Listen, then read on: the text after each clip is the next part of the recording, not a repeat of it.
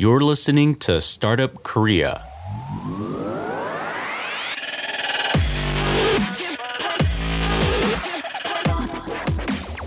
Hello, and welcome to another episode of Startup Korea. My name is Abel Acuna, and this podcast is all about the entrepreneurs and investors of Korea. My goal for this show is to get some of the entrepreneurs and founders here in Korea who have started their companies, built their companies, and get their advice, share their stories, share their lessons, and also to profile new founders and new startups here in Korea. So if you're interested in the startup ecosystem in Korea, or if you're just interested in learning from entrepreneurs who have actually done this before, then this show is for you.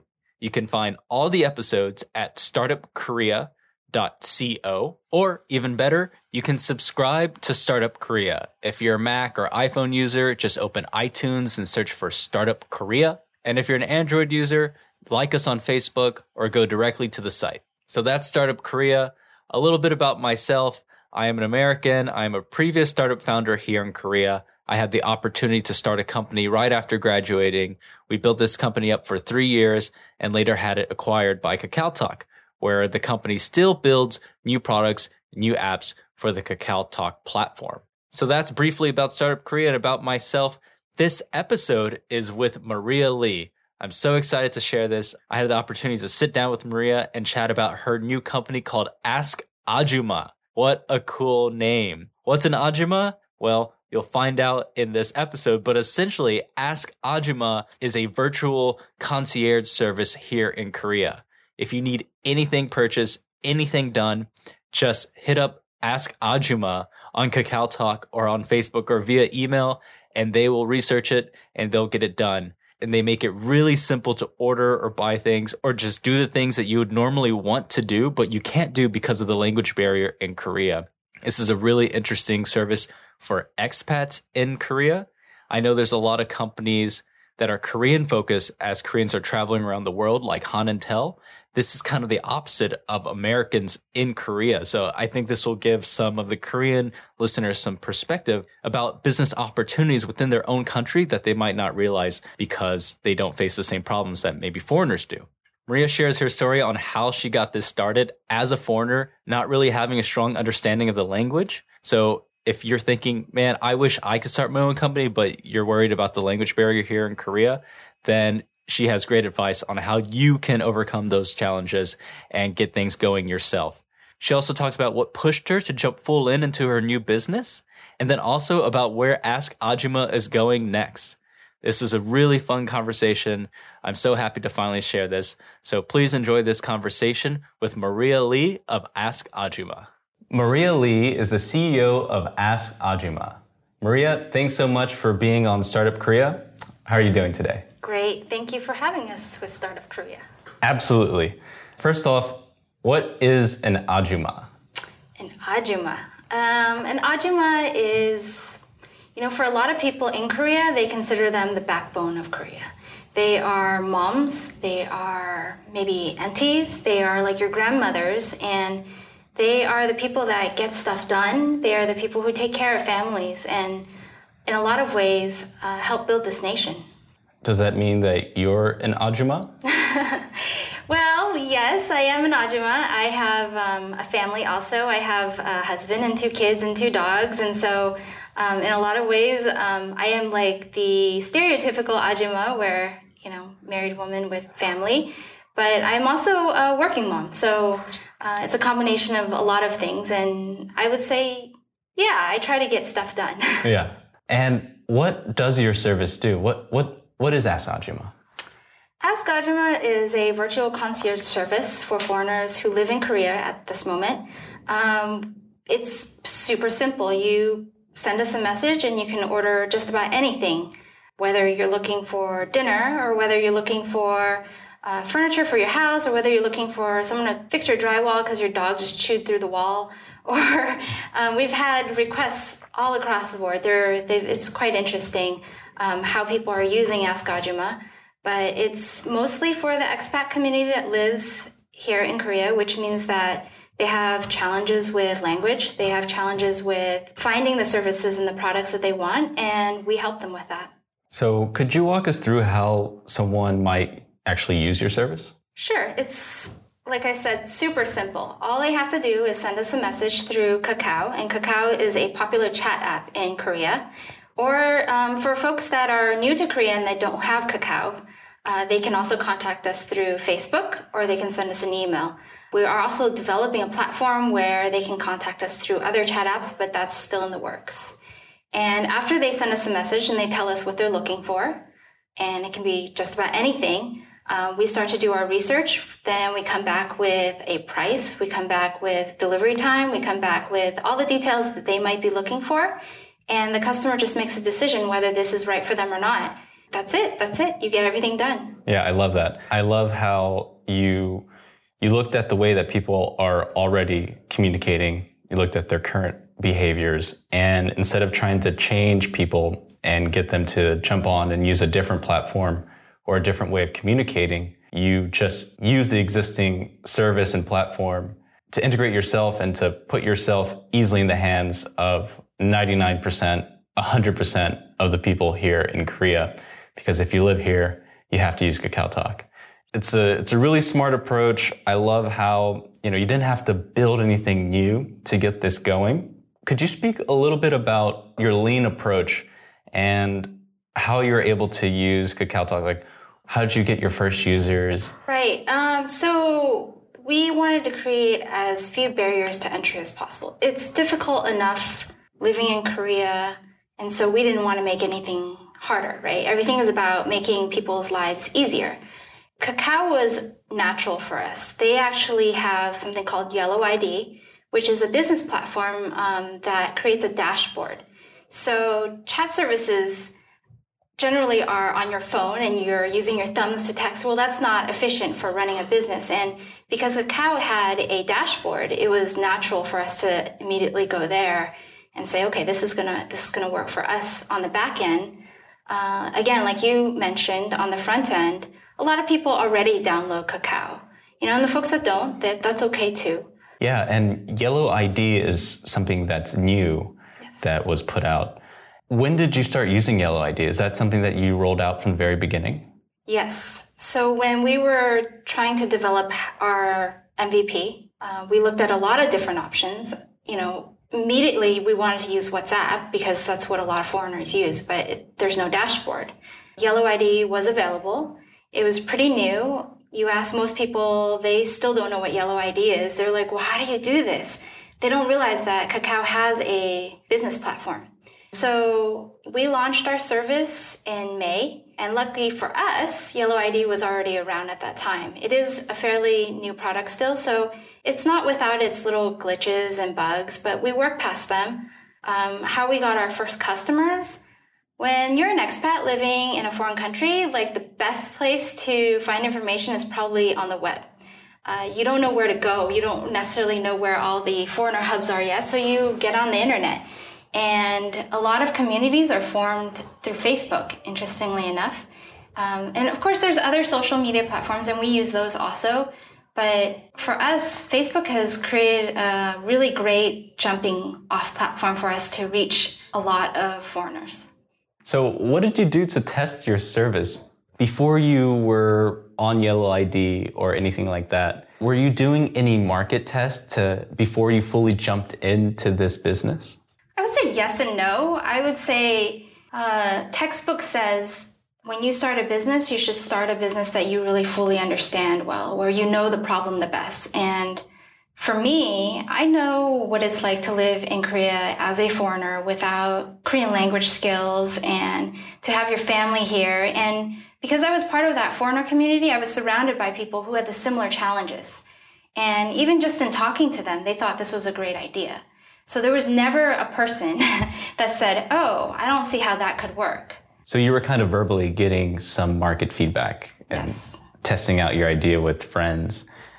And then you just heard lots of good, positive responses, and that helped you jump in? Well, I would say that without this service, what people do is they find a Korean friend and they basically mimic what we already do. They keep going back to that Korean friend, but at some point you realize, oh wow, I'm really using this person a lot. And you don't want to bother your friends that way. So I have a friend that came to mind last year. Hey, James, can you help me uh, find an apartment? Can you help me get Wi Fi for my apartment? And all these contracts, they're in Korean. Right. You have to go and speak, and it's Korean. Right. It's very difficult. Yeah, and your friends are usually generally very happy to help you, especially when you're new. But after the hundredth request, and from not just from trying to rent an apartment, but to ordering dinner, to you know finding something on Gmarket like a pair of socks or something, it just gets old, right? So then it's like, oh, again. I, I think by that time, I think a lot of guys who are expats here, they probably have a Korean girlfriend, or so they can stop asking their their friends, and then yeah, it is hard because you need you need someone constantly there Right. to help you out and navigate through the language barrier. Yeah, I wish Ask Ajumma was around last year when I was going through you know, all these transitioning to, to living here. And when I heard about your service and found it, I just thought like, wow, this there's such a great need for this. And I'm really surprised that other companies haven't jumped on this yet. Do you have any thoughts on what maybe why no one else has entered this space? I would say people have been trying to do this on and off for a while. This is not a brand new concept because, like I said, people generally ask their friends for help, and then it's it's obvious there's a need, and there have been companies that have come and gone. So before I started Ask Ajumma, I did do some research and say, okay, is there something like this out there? And then I would run into sites that showed an empty shell of a company where you contact them, but they're no longer there because they tried and somehow it didn't work for them. I would say that, and this is just my best guess why it didn't work, is um, people were trying to do it on their own. You know, the strength behind Ask Ajumma is really in the team. And trying to do something like this on your own and, you know, being opening for like the whole day and being on call constantly is is a lot to handle. And another thing that I think we did right was we narrowed our scope. We help people with products and services. So there are a lot of uh, free government hotlines in Korea, and Korea's great. They do try. They put a lot of effort in helping foreigners live in Korea. Like there's hotlines like 1330 where you can call and get tourism information. If you want to know where the best bars are in Gangnam, you can call them. There's also 120, there's BBB that does interpretations live for you, and it's all free. And most of them are 24 hours in multi languages, like 10 different languages. What we did was we said, okay, well, we'll refer people to that, those hotlines when they have general questions because they already exist, they're great. But what those services don't do is they don't help you purchase anything. So if you wanted to know what movies are playing this weekend, they can help you with that. When you want to buy those tickets now, they can't help you with that. And so you have to wait to go there. And by the time you go there, if it's a popular movie, you won't get seats. We fill in that gap that is missing everywhere. We're not trying to compete with any other services out there. We're trying to complement and make it a better place, an easier place to live. That's great. So you're you're going that final step. The user or the customer might have the information and now they want to act on it, but the existing services they don't allow that final transaction. Right. And so now you guys are completing this this loop and trying to send people on their way to do whatever they're trying to do. Yeah, they can spend more time with their families. And when you come to Korea, you want to explore, right? You're an expat. Or maybe you even want to like go on trips, but how do you get on those trips? Where, you know, where do I rent a pension? Like all the websites are in Korean. So it's really hard for them to even book them. And let's just say you find something online. Now you've got to call them. They don't speak English.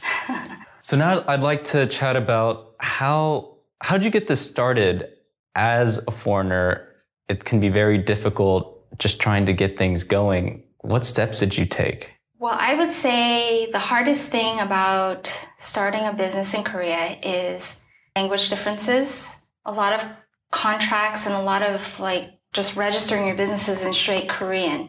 Lucky for me, I somehow connected myself with the Seoul Global Center, and they have a lot of resources to help people. They actually have a business center, and they actually also offer a free incubation space. And to start a business in Korea, you have to have an address.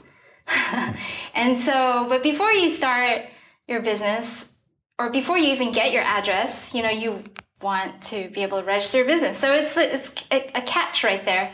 Um, some places won't even let you rent without the business license. So it it's such an amazing resource, and I'm a great advocate for the Global Center and all the people that work there. And before you finally registered and kind of jumped all into making Ask Ajumma, was there a moment in your mind, like how did you do that? How did you jump in and finally do that crossover? Because before you were working a full-time job here. Yes. And yeah, how did you do that? What what went through your mind? I don't think there's a particular defining moment that made me want to start a business. I've been wanting to do this for a while. Uh, I worked for the federal government for about 15 years, so I'm a career employee. I've always been a salary person. But over the course of the past five, maybe even 10 years, I, I can't remember that far back, I've always had this inclination that it wasn't enough. And I wanted to be more innovative. I wanted to have like high performing teams around me. I wanted to be around people who wanted to be there to do something greater than themselves, to change the world, which in the government you think that's what they want to do. And there are people like that there, but there's a lot of bureaucracy. So over the course of many years, and I started off in San Francisco, then I moved to Hawaii, all working for different agencies. Then I moved to Korea, working for the government. I stayed here for three years. And I think at some point I just saw a golden opportunity and the right time. And I just said, okay, we're going to do it. I mean, I don't know how people find that inspiration or that courage, but it's now or never. Life is short. and knowing that, you know, it's now is as good as any other time to do this. And I would say, I guess there are a few defining moments in life that kind of push you a little bit further. Um, about two years ago, my son got sick. He um, ended up with a brain infection, which he's completely fine now. He was about four years old at that time. And it's those little things that, you know, are so life or death like, and just makes you realize how short life is and to cherish every moment that you have.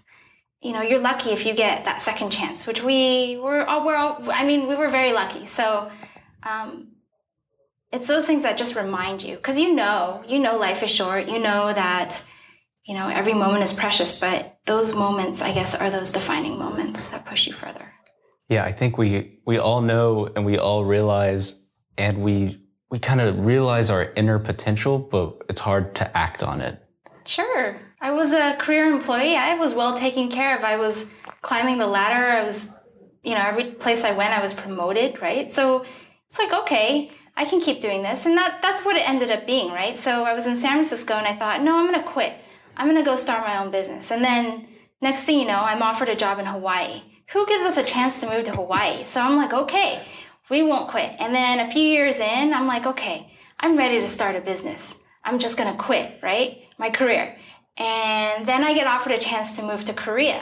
You know, and everything's paid for, it's relocation, and it's a new exciting opportunity. It's like, well, okay, no, we're to stay. and then, you know, actually, I had the I had another offer before I made the decision to start this business and quit um, to move back to Los Angeles, which is kind of a fun place to be too. And um, it was a tough decision. It was a really tough decision, but I said, no, we're going to do this. I'm ready. I think a lot of people fall into that similar cycle where you have a new position or you have a new city or a new expansion plan and so it's exciting. Things are changing and it's easy to continue along a path that you're more familiar with or you kind of know it's going to be more secure. You're doing something that I see a lot of first time founders do maybe right out of university. And it's something that I did with my team at Ultra Caption is we were making products for ourselves, services for ourselves. Mm-hmm. And instead of making something for someone else or business or you think something that's going to be a really good kind of cash out option you're really attacking a problem that you felt yourself and that you know how you want to solve it so i think i think that's you're always in a prime position where when you are the core customer and you know you know how they think you know the problems they face you know the simplest way to provide solution for yourself and you think man, I just wish that this service existed. And you wish upon it so much that you're like, okay, I'm just going to do it myself. That, that's always an empowering place to be. Is there any sort of habit that you practice that has helped you with your business or your personal life? I don't know that it's necessarily a habit, but I would say the one thing I do is I remind myself not to quit. It's a roller coaster ride to start a business, and I hear this from every startup. You have your ups and downs, and they're extreme. You know, there's moments where it's it feels like oh, it's all over, but then next moment you realize actually that wasn't such a big deal. And the one thing I just keep reminding myself is don't quit. It's never over until you quit. And yeah, you don't you don't it's it's all some some of it is just perspective too, right? Like you think it's the end of the world, but when you step back for a second, you're like, okay, that's really not that big of a deal. But emotionally, you can't help it because we're all humans, right? So I guess that's that's the whole thing. And you know, you, I read a lot of startup books, and you know, look at other founders of successful companies, and you realize that they didn't make it in a few days. They didn't make it in a few months. Some of them took years, and they kept trying, and they failed, and then they succeeded and it was because they didn't quit. They could have quit at any moment. And you know that there are people who have quit and said, you know, this isn't for me. And that's okay. You know, so it's okay to quit, but not if this is your passion. And someone asked me, you know, what would you do once, ask Ajumma, or your business is super successful and you have tons of money? And for me, I realized it's not about the money. I made really good money before I quit my job for me personally, it's about creating that environment and that team. I really want to be around people who want to be there and who want to make something cool and progress and innovation. I could keep doing this for a really long time because I just enjoy it. And this goes back to what you mentioned before about aligning what you're doing with kind of your passion and what you're interested in. And then when those two connect, it doesn't matter the hardships or any challenges that come up or the worries because you genuinely enjoy what you're doing uh-huh. and you want to make change and you just keep going. You have that persistence, resilience. Now, you mentioned that you read a lot of startup books and business books. Is there one book or resource that you'd like to recommend? Well, it's hard to choose one, but one that I refer to people a lot because we are in the customer service business is delivering happiness.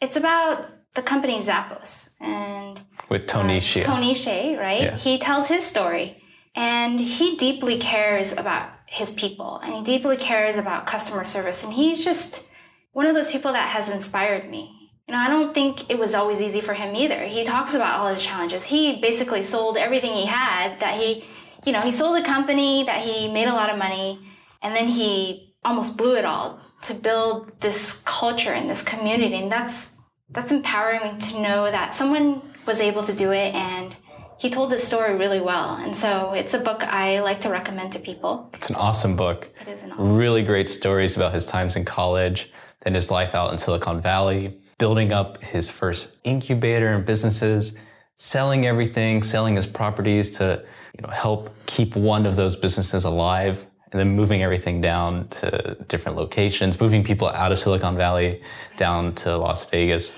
Very, very entertaining book. A lot of great lessons there. Now, before we wrap up, what are you most excited for next about Ask Ajumma? And then lastly, how can people reach out to you and learn more about the service? I am most excited about how much our team has grown and how much more potential we have. And we recently started our business and we've only done very minimal marketing and most of it has been social media. So there's so much more room to grow.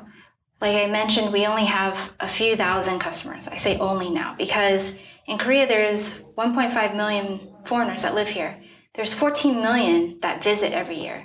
There's a lot of potential for growth there. And then beyond that, we want to leave these borders and go everywhere where there is a environment that can foster this type of service. And ultimately, the vision is that one day this will be a global world and people will be global citizens and you can go anywhere and feel like you can manage yourself easily and have someone or a service on your side that can make it, you know, you're not just carrying around a book trying to translate and order dinner and, and stuff like that. There's there's something that connects you with the rest of the world easily. So I think that's really exciting. And I don't think that's very far from now. And it's just in the horizon. And how can people learn more about Ask Ajumma or reach out to you? Uh, you can visit our website. There's www.askajumma.com. You can also visit our Facebook page. Our Facebook page has a lot of different promotional opportunities that we try to uh, feature to expats. And that's also with the same name, Ask Ajumma, Facebook at Ask Ajumma. And we have an Instagram, which is also Ask Ajumma. So it's pretty easy. Just remember Ask Ajumma and you'll find us. If you just Google, I think that's the first thing will pop up is our website. What a or great you name. You can send us a message to Kakao if you have Kakao. What a great name. Ask Ajumma. Yeah, go ahead, add Ask Ajumma right now on Kakao Talk. If you don't have Kakao Talk for some odd reason in the world, download it right now too because it's one of the best messengers out there. Easy to make calls, easy to do video calls. And then the next person you should add is Ask Ajumma. Check it out. Really cool service, really great idea. Maria, it's been such a pleasure chatting today. Thank you so much for your time, and I'm so excited to learn more and hear more about your company in the future. Thank you. It was really great meeting you too. All right, that wraps up this episode of Startup Korea. If you enjoyed this episode, then please subscribe via iTunes or Facebook. Just search for Startup Korea on iTunes or Facebook and you'll find it. And if you have any startups that you would like me to interview or any startup questions, feel free to message me directly at abel at startupkorea.co. Until next time, take care.